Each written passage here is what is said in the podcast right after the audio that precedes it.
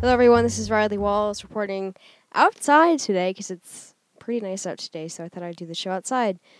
Uh, but start get the show started. Um, uh, here's a look at some of the top tech stories right now. Yahoo has unveiled a massive update to Flickr, its photo sharing service. The update includes the new Uploadr application with no E uh, for Macs, smartphones, and Windows, allowing users to easily upload multiple images at once. There's also a new feature that lets users to access a more organized camera roll, which includes a new Magic View technology that sorts images by pixels and sorts photos automatically by topic.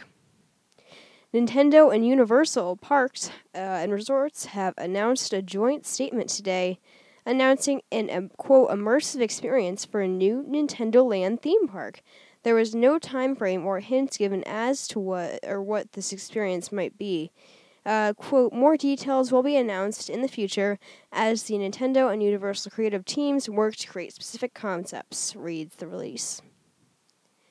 Ars Technica grabbed a screenshot of a, a sandbox session posted by Google to its I/O conference schedule, which is coming up at the end of the month, by the way. The session is called "quote Android for Work Update" and uh, says "quote Android M is bringing the power of Android to all kinds of workplaces."